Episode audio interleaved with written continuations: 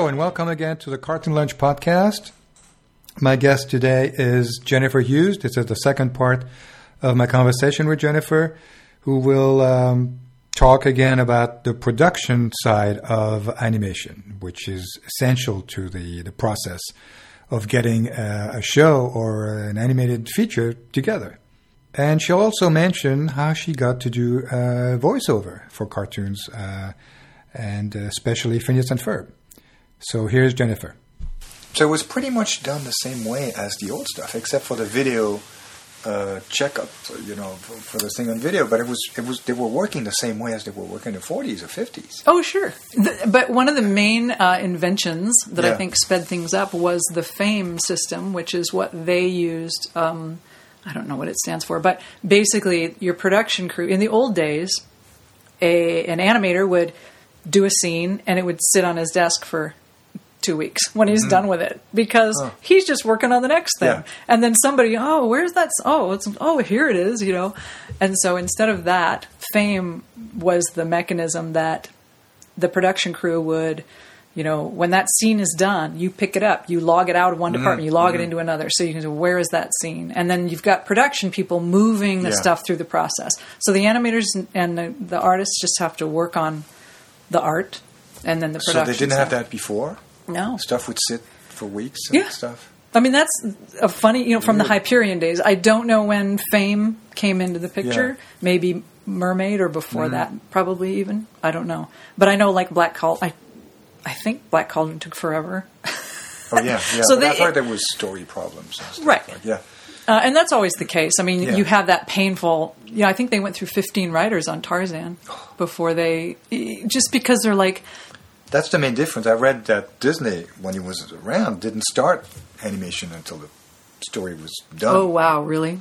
Story's done, then we start, you know. But it's like rewriting while you're doing an animation thing. Right. It just seems so crazy. It's not like live action where you can just, you know, shoot, right. reshoot a scene in a day. Well, I think okay. So they had pushed a lot of. Um, it was called Empire of the Sun was the working yeah. title. It ended up being um, Sun. That's like the Spielberg film. Yeah. But um, uh, it ended up being um, no, no, the Kuzco, the the ah, this is so stupid. Uh, Emperor's New Groove. Oh yeah, was what it turned out to be. Mm-hmm. Originally, it was, uh, if I'm not mistaken, the name was Empire of the Sun. And it, they put a ton of, I mean, the movie was like a quarter of the way done. Same thing. They would feed pieces of the story, like, mm yes, this part of the story, so push that through story and we'll go. And they kept rewriting and redoing. And, and Katzenberg at one point said, I think we're done throwing money at this. It's not working. And they literally shelved it and, um, and started over. So the the bones and sort of the general idea of Empire of the Sun being a Mayan story and whatnot morphed into Emperor's New Groove, and mm. then they they finished it. But that was one of those ones where they had because they didn't have that solidified full on green light yeah. story, they kept trying to just make it work mm-hmm. and with every like a real screening you know it just wasn't coming yeah. together and they finally realized they needed to start so over. you were there in the late you started it started in the 90s there so were there any of the old disney people there still oh there were a ton well old what do you mean who worked in the 50s the old classic yes. 50s and 60s stuff joe and I'm a horrible person for not remembering his last name. I always say Joe Louis, but he was a uh-huh. fighter. Uh-huh. It was not Joe Louis. Uh, um, he was so old. He was in his 80s or mm-hmm. 90s when I was, and he was upstairs in development, and he he had worked on, you know, he, he was Joe Grant? No, yes, no, Joe Grant. Yeah, thank yeah, you. Yeah, and he, I just remember he was the third floor was um, not open to everyone. Mm-hmm. third floor was development, but I would rem- I remember you know I'd see him occasionally wandering around on the second floor, and I'd be like, oh my god, that's Joe. Grant. Yeah, he's a legend. You know, he worked with uh, Dali. Yeah, when and Dali he, did that short for Disney. Yeah, and he was an amazing artist. Still, I mean, even I'm like, what a great look how long you can stay in that mm-hmm. job. It's not like yeah. being a construction worker or a dancer where you have to retire. Yeah, it's like yeah, you can still, you know, and he still had chops. So mm-hmm. that was neat. And there was a, a, day I was pinning boards. It was about two o'clock in the morning. This was during crunch. And, um, Stacy and I, the other PA, uh, we were pinning a storyboard in the hallway, um, at two in the morning and Roy Disney comes Mm-hmm. walking down the hall in his red cardigan, and we look up and we're like, "Hi!" And he said, "Well, hi." You know, it's like it's ungodly hour. We're like, "What are you doing here?" And he said. Do you have any idea how difficult it is to air condition a 15th century castle? Like, that was what he was thinking of. And I said, I don't. And he was like, Yeah, I, I guess you wouldn't. And I'm like, No. and then he asked what we were doing. And I'm like, later that, the next day, I'm like, Was that a dream or was that a real? Um, that was pretty cool. You would see him a lot? No. He was in town more? for some reason. He was in town for some press event. Because he had an office there, right? Well, he his office was in the Hat. Yeah. And it was really. Mm-hmm. more of a tour stop because he didn't come that often. But when he did come, yeah, he worked in there because it Mm. was nice and and um, quiet and whatnot. Um, but now I think the Hat is a stairway or something. That was before they remodeled that building, Oh. and so his office is gone. But um, but yeah, it was it was kind of neat. So no, we only ever saw him that one time, but uh, Oh, really? it was fun. Because he was technically the head of animation, or, or, or he became later. Yeah, but it was Yeah. sort of an off-site thing. It Yeah, wasn't yeah, like he was making doing approvals. I mean, Don Hahn was the hand, super hands-on, Oh, yeah. you know, um, producer in charge, and Don uh, and Ron Conli, uh, Roy Conli, and um, that group, you know. Oh, yeah, yeah, yeah. But yeah, Roy was um, I don't know. He was around, but not Mm-hmm. not that often. Yeah, I saw him once on the lot. He was signing books, uh, tapes or something. They had Yeah. released DVDs or something. Right. So he would come for those events, but yeah, he wasn't calling shots on Mm-hmm. Yeah. on productions as far as I know. I mean, maybe he was in development, but not Mm-hmm. not once stuff was greenlit. That was up to the directors and the Yeah, producer. yeah, yeah, yeah. So then, so, So, then, you went from from um, Hun- Hunchback to Emperor's New Groove was right after? or- Mm-hmm. no, no, that was before. That was just one of those um, Oh, yeah, yeah, things yeah. that was kind of happening. So for you, what was after the, the Hunchback? Uh, I did. so they keep you. Basically, Disney keeps you forever. If you, Well, they yeah. do a thing called baseball trading, which now they do for TV. Not not so much, but they have these artist management positions now for TV that they didn't used to have. So when a show is wrapping, the new this Hmm. this position is about seven years old, as I understand it. Um, that artist manager will say, okay, who's rolling off of what? This group. Okay, who's staffing up? This group. That's what do you need? Always been, yeah. Right, and it's not for feature. It, Yeah. There was. It was baseball trading, and so the the new production crew, in this case, it would have been Hercules, uh, was looking at who's rolling off of Hunchback, and Mm-hmm. so they all the execs sit around this table and basically Wow. trade. It's like you know the the draft, I would imagine. Yeah, yeah. So you talk about who, you know and who's getting promoted and who are we going to let go and and Mm-hmm. you know all of that. I don't think it was so. I, I don't think there was a lot of going to the artist and saying, "What are your aspirations? What would you like Yeah, to do?" yeah, it was yeah. like, "Here's this person that does this." Yeah. Um, but the artist managers now they actually go to the artist and say, Mm-hmm. "What do you What do you want to do? You know, are you interested in still doing this? You're Jeez. qualified to be a you know a storyboard revisionist. Mm-hmm. Now you could be a storyboard artist. Anyway." And so baseball trading uh, happens at the end, and you find out whether or not you still have a job. Yeah. Um, and if you don't get picked up by that new production, you know, Yeah, because there's only one next. They, they don't develop well, a bunch of stuff. okay. So the feature. the feature animation building was built. It was finished in 1996. The big Swingline stapler building with the hat on the Mm-hmm. Yeah. Riverside. That was uh, Hunchback was the first feature to be done in that building. We were the first crew to move in. It was Mm. very exciting. Um, that was designed for two features a year. Uh, half of the building was uh, of the second floor was one production. Theoretically, you had production pods, and then the floor, you know, and then the other, the the production that would be ramping up was on the other side of the building. And so then they would switch. Then you'd have that production move to these offices, and Yeah. and then you'd have another. So it was supposed to be this beautiful. Yeah. It could handle fifteen hundred people comfortably. That building. Well, before the building was done, Katzenberg was like, you know, we should do three features a year. Because Lion King was such a massive hit. Yeah, yeah. I came on right at uh, two days before the Lion King wrap party, so I got to go to that wrap party and you know, it just it was euphoria at Mm. that time because the movie was doing so well. So of course they wanted to capitalize on. it. We should do 3 Mm-hmm. Well, you can't. I mean, it's like it's just stuffing one more thing in the pipeline, Mm-hmm. and of course, when you do that, quality, you know. So all of a sudden, we were packed with three features worth of people in that building. We had desks in the hallway and, and all kinds of stuff. And the fire department came through and was like, "You can't have because Yeah. okay, so you're an animator and you're trying to see, you're you're trying to Yeah. use your light table, but because you're in a hallway with all this massive Other lights. daylight. so they got yeah. these. So so they took it upon themselves to sneak into the story department, get these giant four by eight storyboards, right? Uh-huh. Put them up. Put some duvetine on there, some black, you know, to create some darkness, Uh-huh. and so you have this. It looked like shanty town in the hallway there. Honestly, it looked like you know Oliver Twist. Um, and the fire department came through, and they were like, "Yeah, you can't have all of this as a fire." So, So that's for what? That what? That was for. that was King? after Yeah, I- Hunchback Uh, right after Hunchback. yeah, because they were starting to staff up to do three features a year instead of two. Yes. So I was training PAs for Hercules. I had already been accepted onto Tarzan, Mm-hmm. which was, you know, so we were doing, we were helping Florida with Mulan and Pocahontas. Mm-hmm. Um, Florida was doing Mulan. Pocahontas was in our building. I was training PAs and shooting stuff for them. So you're just kind of like all hand, whoever's available, Mm-hmm. Yeah. help.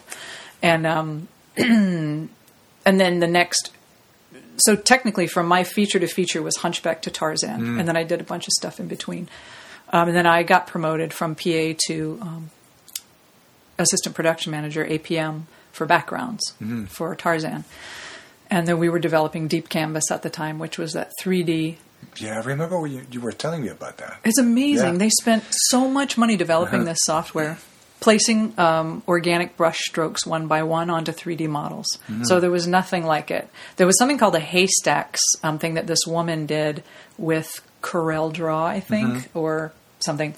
And it was this really neat thing where the, the camera move went around this haystack, it rotated, and this organically painted thing, Mm-hmm. you could see the back. And Disney was like, ooh, we want that.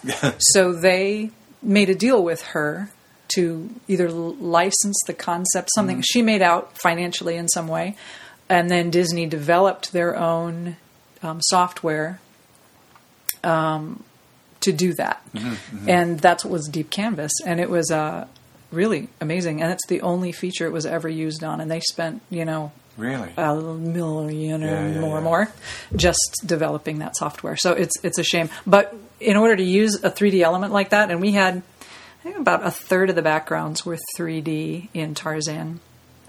But if you don't have somebody in layout that is on board with Mm-hmm. doing 3D, that's where it has to happen is in that in layout stage because they're the ones that are designing. Yeah, the shots. yeah. So, um, and the, the next director that was on for the next feature was not on board. He was like, "Nope, I'm not a digital guy." So it just kind of died on the vine, which is too bad Mm-hmm. Oh, because yeah. it was pretty awesome software. Yeah. But so the background uh, stage at that point had um, had traditional elements and then Mm-hmm. digital elements. Some of the backgrounds were both. So it had to match perfectly. It had to You match. could- people couldn't say, "Oh, that's a painting and that's a digital thing." That, Right. And so that was uh, in that feature.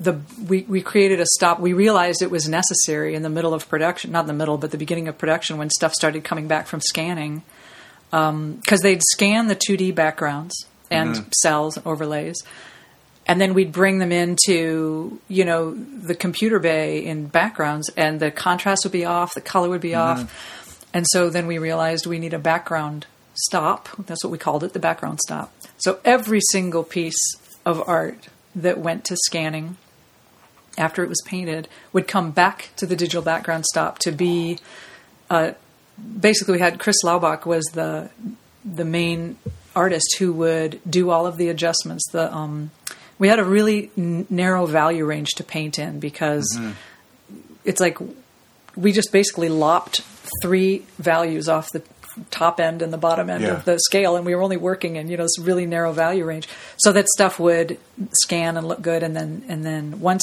that got approved then we would have the um, the background artists paint the digital version and a couple of the background artists uh, uh, quite a lot of them actually didn't want to take the leap to do digital they're like Yeah. nope i'm just a painter but a couple of them well, did most people when when we on Phineas when we had to go digital, we didn't want to. Right.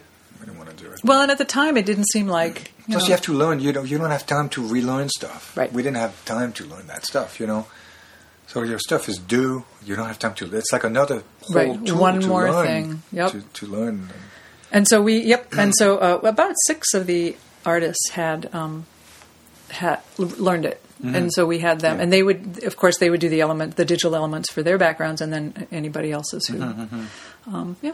So, So that was on That was Tarzan, and, Tarzan. and right after that, you jumped on another one. You were taken Nope, to another. Tarzan. Oh, uh, two months before the end, uh, two months before I was seven months pregnant, so two months before my due date was the end of my contract. So it was Oh. perfect because I was like, they, I got a terrific review. Mm-hmm. They wanted to, you know, move me onto something else, and I said I want to leave to raise Yeah. my kid, Yeah. and they were like, okay. What? So, and I thought, well, this is perfect. I'll go back, you know, in middle management. But then Mm-hmm. I ended up twenty years later. I never went back. You still will go back and yeah. Well, yeah, no, so Uh, yeah, I'm I'm jumping back in the uh. game now. Now that our last kid's in college, but um, that was my plan was to go back, and then I I was in a very fortunate position that I didn't have Mm-hmm, to. I could uh, stay home and raise our kids. So Yeah, that's wonderful. That's the best. so Well, that's amazing. I mean, you worked with so many huge things.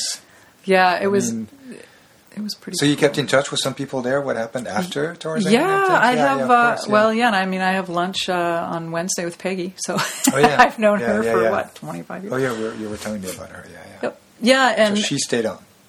Oh yeah, she's at Warner. She's a producer, and then um, yeah, I mean, all the people that didn't leave the workforce like I did, they're you know Monica Lago Kaytis is you know a production manager or maybe producer by now, and I mean.